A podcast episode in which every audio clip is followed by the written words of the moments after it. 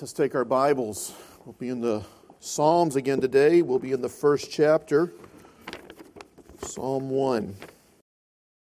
Well, we're going to continue our, we just started a new series. This will be our third message. And this is my story, this is my psalm. And we want to study through some of the Psalms. As I mentioned in that very first message, we won't do all 150, at least in this section. We will be in the Psalms for a bit and then we may take a breather or a pause on that and do some other things and then come back to it.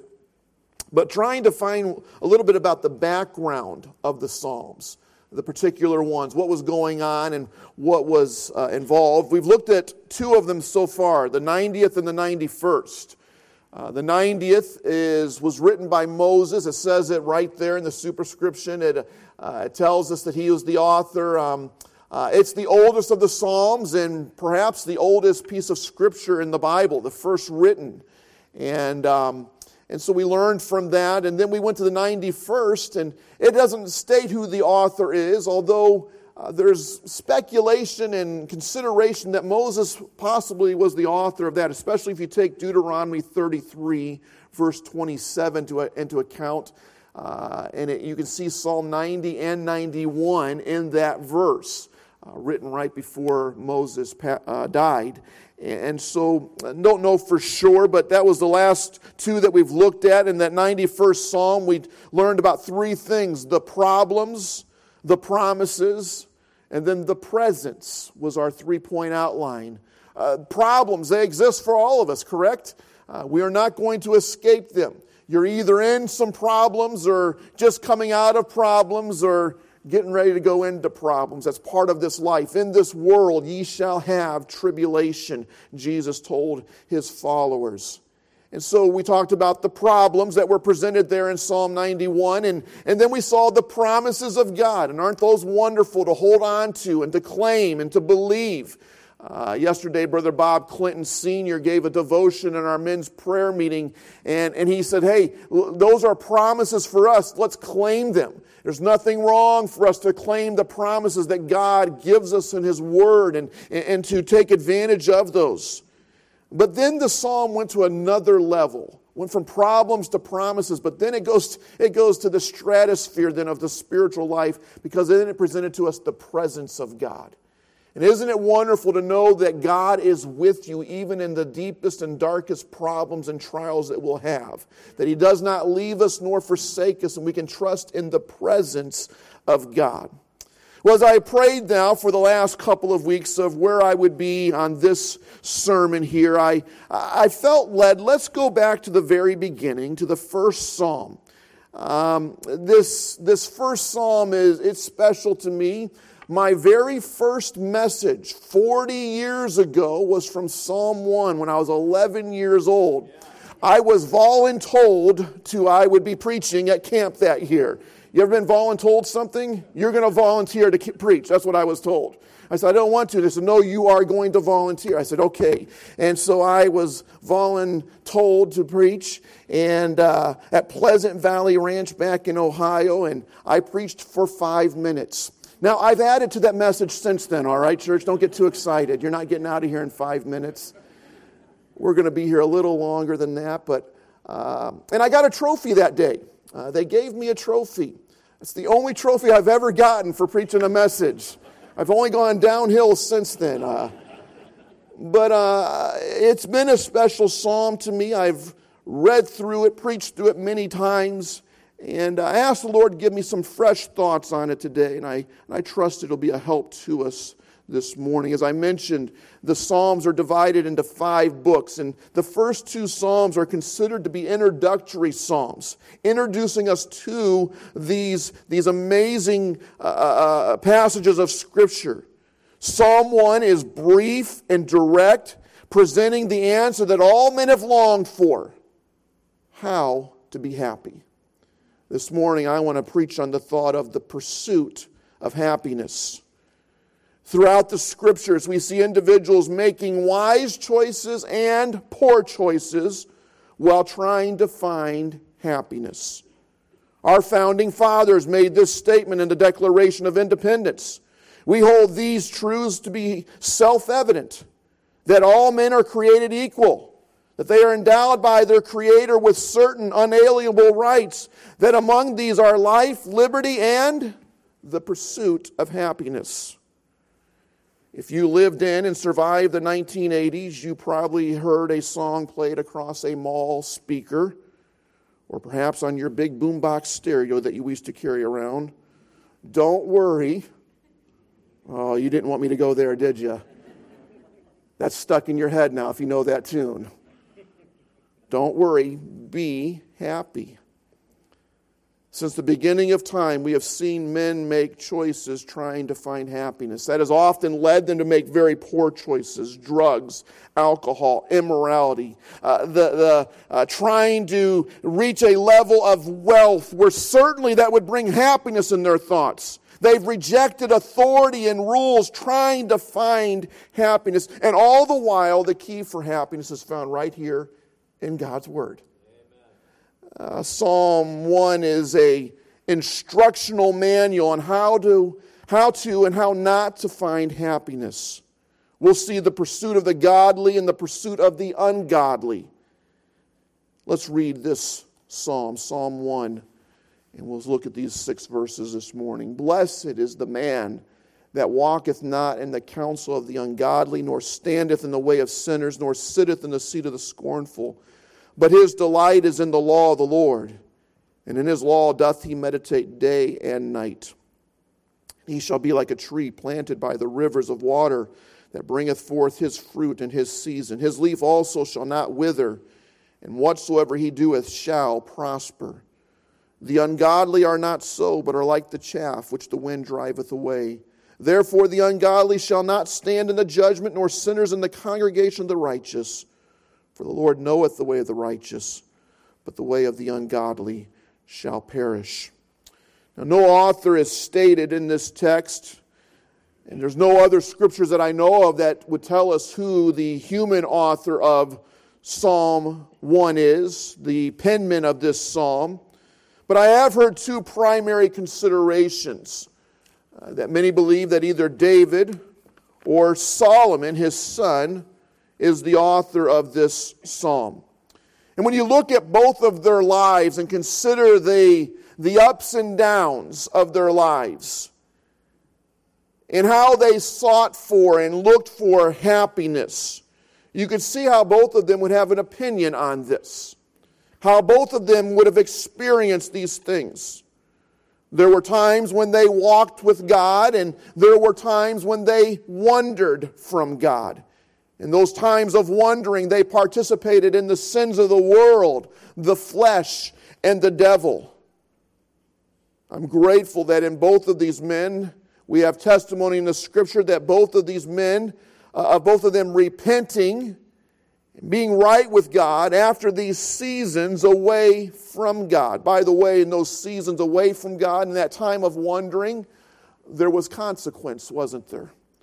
Uh, we uh, many of us went this weekend, and on Friday we saw a uh, production at Sight and Sound up in uh, Pennsylvania on the story of David. And there was a period of his life where it was chaotic.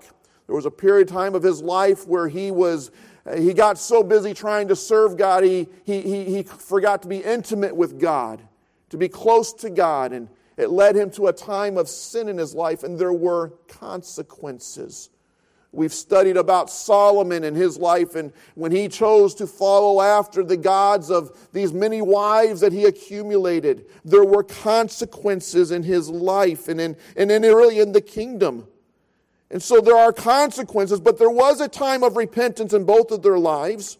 You can read First Chronicles 29 as David on his deathbed shares those final words and, and thoughts about his Savior and, and how they were to serve them. You can go to Ecclesiastes chapter 12, where Solomon writes for us his pursuit uh, of the pleasures of this world, finding them all to be vanity, finding them all to be worthless. And at the conclusion of chapter number 12, he says we're to fear God and to keep his commandments. These men had a time in their life away from God, trying to find happiness. And so perhaps these men are writing in that context, one of them. So let's first of all consider in the first three verses the pursuit of the godly. Those that are godly. In this chapter, in this book, begin with the word blessed. The very first word of this psalm in the Psalms is this word blessed, which comes from a Hebrew word that 27 times in our Bible is translated blessed and 18 times is translated happy. The thought is they're equivalent words with each other. Happy, or to describe this, uh, blessed is the man that walketh not in the counsel of the ungodly. Psalm 1 is going to tell us, this first verse is how to be blessed or happy. And in these verses, it reveals to us what not to do, what to do, and the results. Notice verse number 1, the negative words that are used here. Blessed is the man that walketh not in the counsel of the ungodly, nor standeth in the way of the sinners, nor sitteth in the seat of the scornful. Listen, in order to be happy, there's some things we must reject.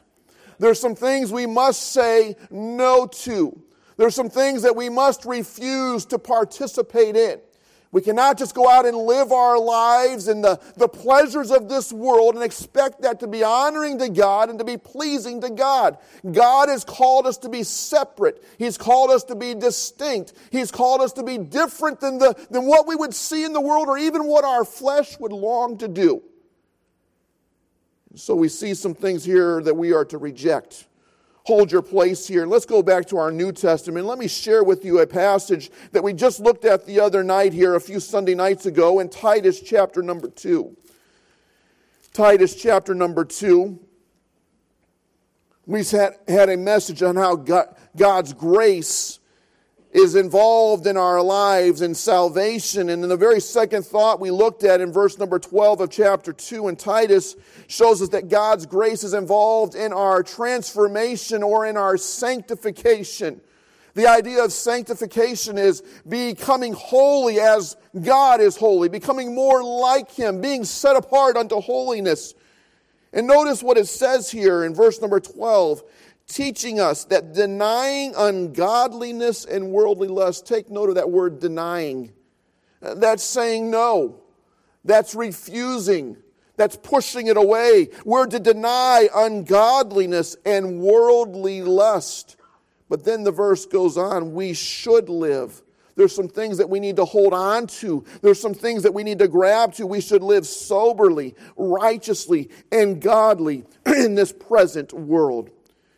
In church today, if you want to find true happiness, it's going to require you to say no to some things.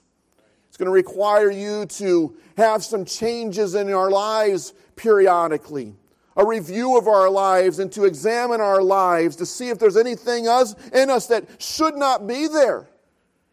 So there's the, the, the, the things that we should not do, but verse number two then tells us the things that we should do. Let me, let me mention, I, let me back up here. I got ahead of myself for just a moment. Back there in verse number one, eh, eh notice it, it talks about these personalities the ungodly, the sinner, the scornful. Eh, listen, be careful who you hang with who you walk. It, it, talks about your walk here. It talks about where you stand. It talks about where you sit. It's talking about who you allow to influence you in your life. So Benjamin Franklin that said, He that lieth with dogs shall rise up with fleas.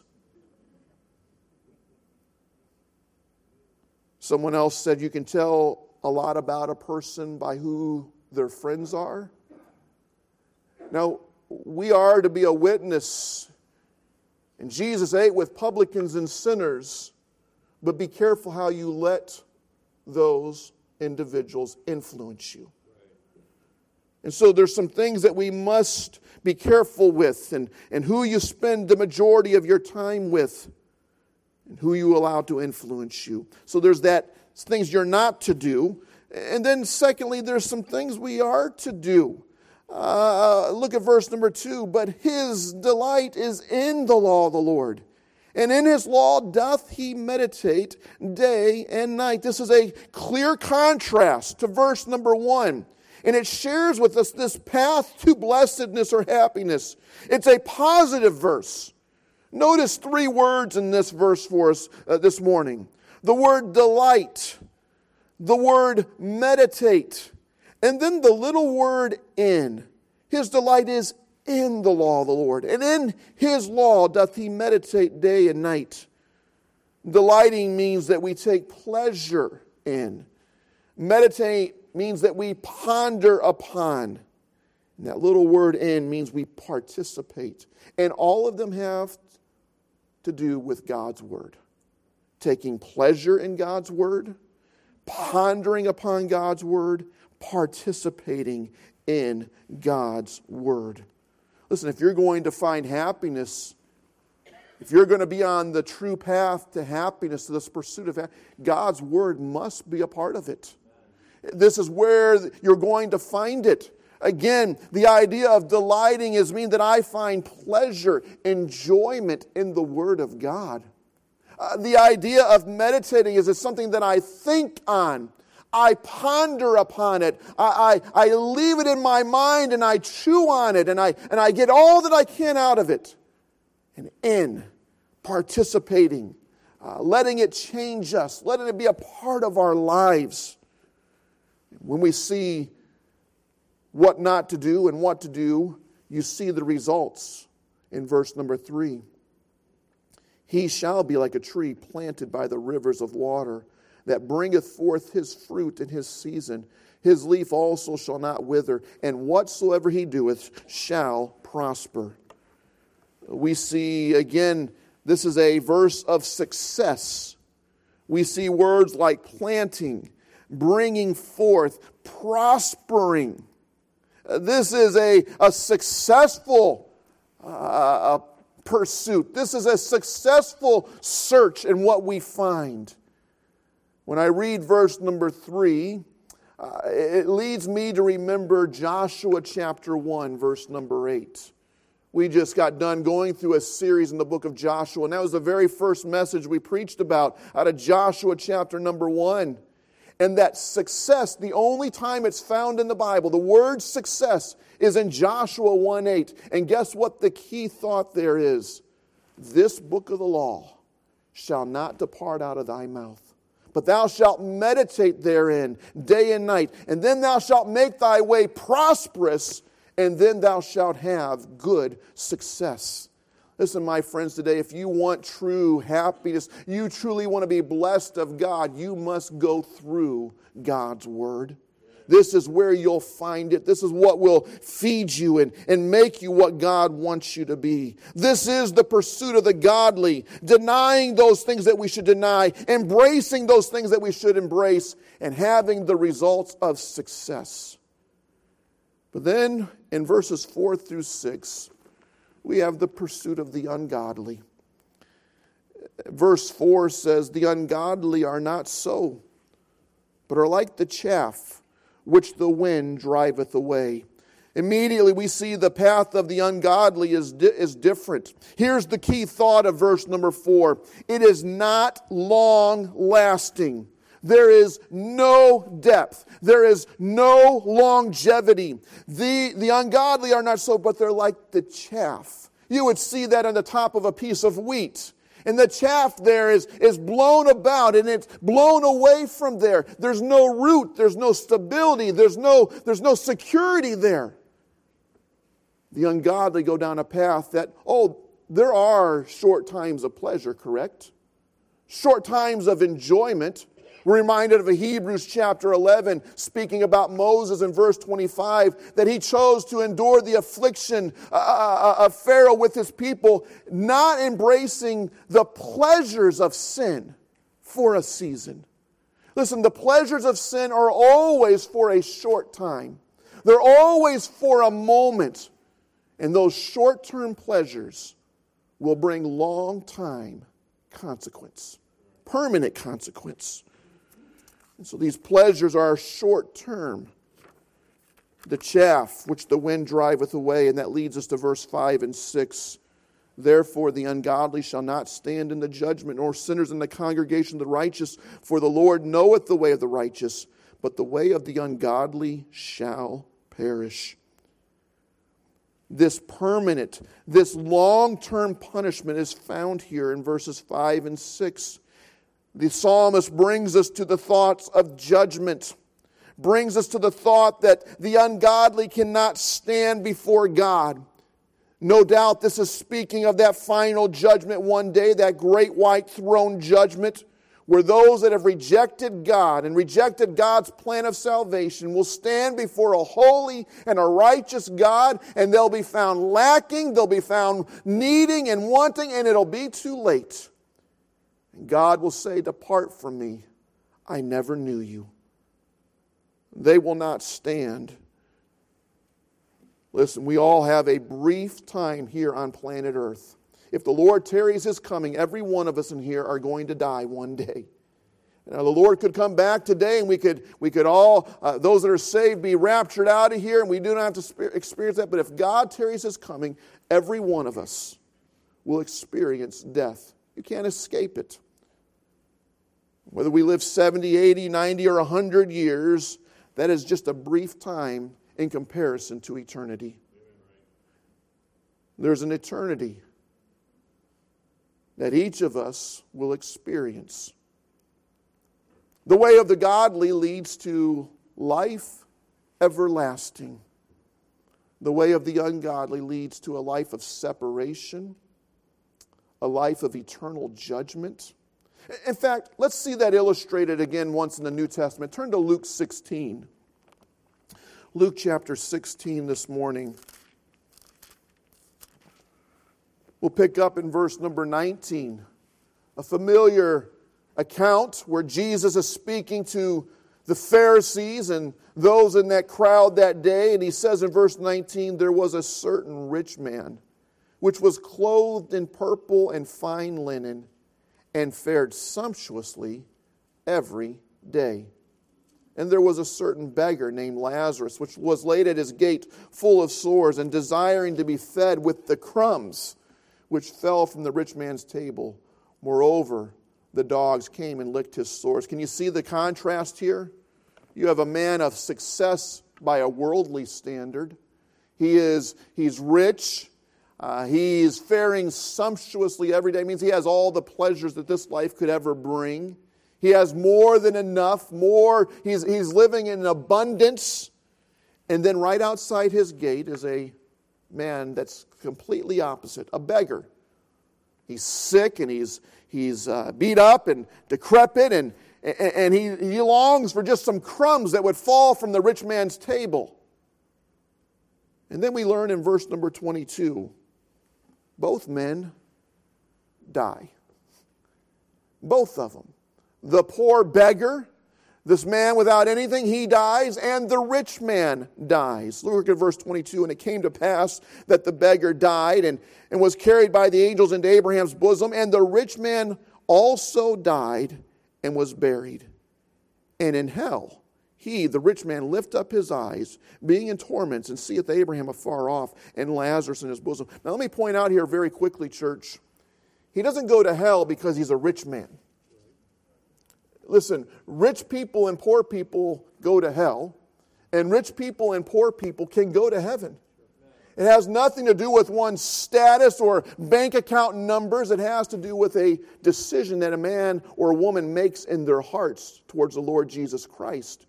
Believing on the Lord Jesus Christ and his death, burial, and resurrection is what redeems a person and saves a person. And so he doesn't go to hell because he is a rich man, he goes to hell because he is an unbeliever.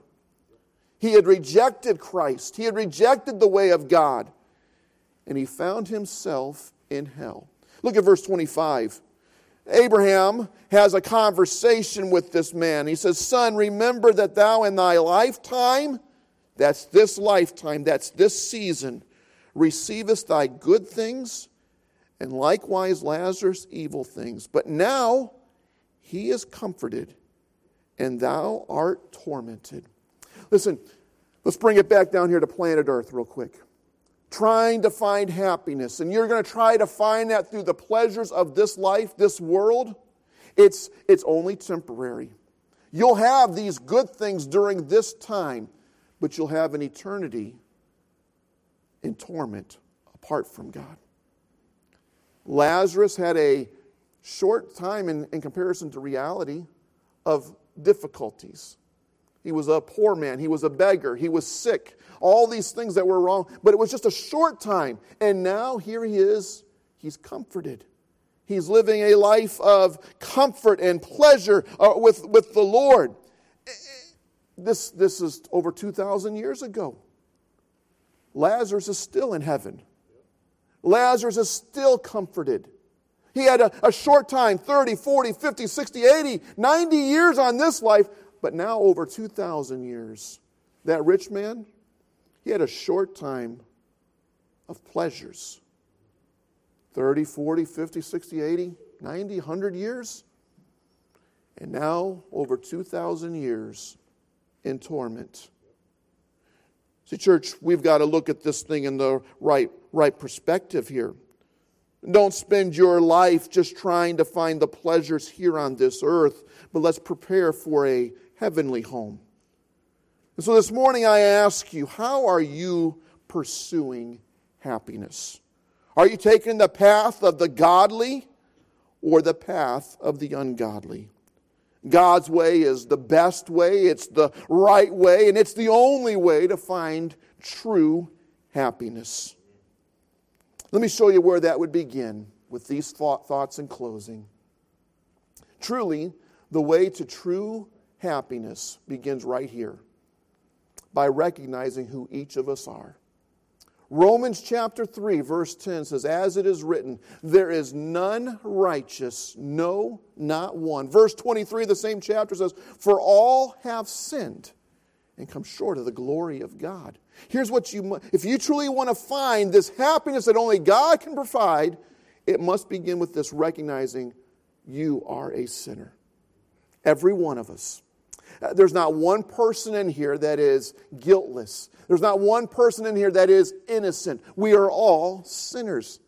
All have sinned. There is none that is righteous. Whether that is just one little lie or we're some, some great sinner, the reality is that we're all sinners. If you agree with me today, would you nod your head? Would you say, Amen? We're sinners. And there's a penalty for sin. Romans chapter 6, verse 23 says, For the wages of sin is death. Because I'm a sinner, my penalty, my costs, my wage is death. It's separation from God. Imagine this with me today if this is God and, and this is man. God wants this. God wants a fellowship. God wants a relationship, but we've got a problem there's sin in the way. Sin is the great block. Sin is the great uh, uh, uh, uh, divider of man. And it doesn't matter if you're a big sinner or a little sinner.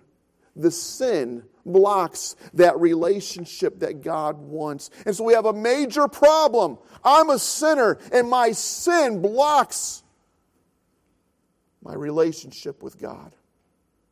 And I am so glad the Bible doesn't stop there, aren't you? I'm a sinner and I'm, I'm, I'm blocked forever having a relationship with God? Because in Romans chapter 5, verse 8, one of the greatest verses in all the Bible, but God commendeth or proved or displayed his love toward us, in that while we were yet sinners, Christ died for us. That's the whole purpose of Jesus Christ's death on the cross, his burial, and his resurrection was to provide a way, a, a, means of salvation to deliver us from our sins, to cleanse us from all of our sins, to make us have a way that is right with God. Listen, God loved you so much, even in your sinful state, that he gave his son, Jesus Christ, to die on the cross to be buried, and to rise again from the grave. Now, Jesus did that, but we have to claim that. We have to receive that. It takes more than just knowledge knowledge of the death, burial, and resurrection does nothing for you until you believe upon it. You receive the gift of salvation. Romans chapter 10, verse 9 and 10. That if thou shalt confess with thy mouth the Lord Jesus and believe in thine heart that God hath raised him from the dead, thou shalt be saved. For with the mouth confession is made unto salvation, and with the heart we believe upon God. Verse number 13 For whosoever shall call upon the name of the Lord shall be saved. You may say today, I believe it, but I ask you today, have you ever claimed it? Have you ever received the gift of salvation? You say, Well, I'm a religious person. I go to church. It's not the question. You say, I've been baptized. I've given into the offering. It's not the question. Have you ever put your faith in what Jesus Christ has done for you? Listen, if you truly want to find happiness, it begins at the point of receiving Jesus Christ as your Savior. That starts you on that pathway of the godly and leads you, leads you to living that life as described there in Psalm chapter 1. With our heads bowed and our eyes closed today, I'd ask you the question How are you pursuing happiness? Are you choosing the path of the godly or the path of the ungodly? If you're here today and you don't know Christ as your Savior, you've never believed on the Lord Jesus Christ, you've never received the gift of salvation, and you feel that tug in your heart that tug that comes from the inside. We would call that conviction. It's a biblical term, it's a biblical uh, uh, uh, doctrine uh, of the Holy Spirit convicting and drawing an individual to Him. And He does that because He loves you. You're here today and you feel that tug in your heart. God loves you and He wants you to receive Him as your Savior today. Perhaps you are saved, but perhaps you're you're choosing a wrong path. You're trying to find happiness through the pleasures of this world. And the Lord's convicted you today, believer, Christian. You know that your priorities aren't right. You're allowing some influences into your life or into your family's life that are not what God would want, and you've felt the convicting touch of God today. There's opportunity to get right with the Lord this morning. Perhaps you say, I just need some help and some direction in my life to help me make the right path. Whatever it may be, in just a moment the piano will play and we'll have an invitation. We'll invite you to come to the altar. We'll have some folks here that are ready to help you and to pray with you and to guide you if you need that. Or perhaps today is just bowing your heart there at your pew. But whatever the Lord leads you today, we want you to be obedient to Him today. Listen, the pursuit of happiness is through the death, burial, and resurrection of Jesus, living through for him through his word. Father, I pray now that you'd work in hearts and lives. Help us to be obedient to you today. Lord, as you've touched hearts, as you've convicted individuals, we pray that they would respond today in obedience, trusting you, Lord. And Lord, we'll thank you for what you accomplish. As our heads are bowed, our eyes are closed, would you stand this morning as the piano begins to play, If the Lord's touched your heart. Would you respond today and make your way to this altar? Make your way down here to talk to the Lord, to pray today. Perhaps right there at your pew, you'd bow your heart to the Lord and say, Lord, forgive me, cleanse me, help me to reject what I should reject and to claim what I should claim. Help me to get on the right path today.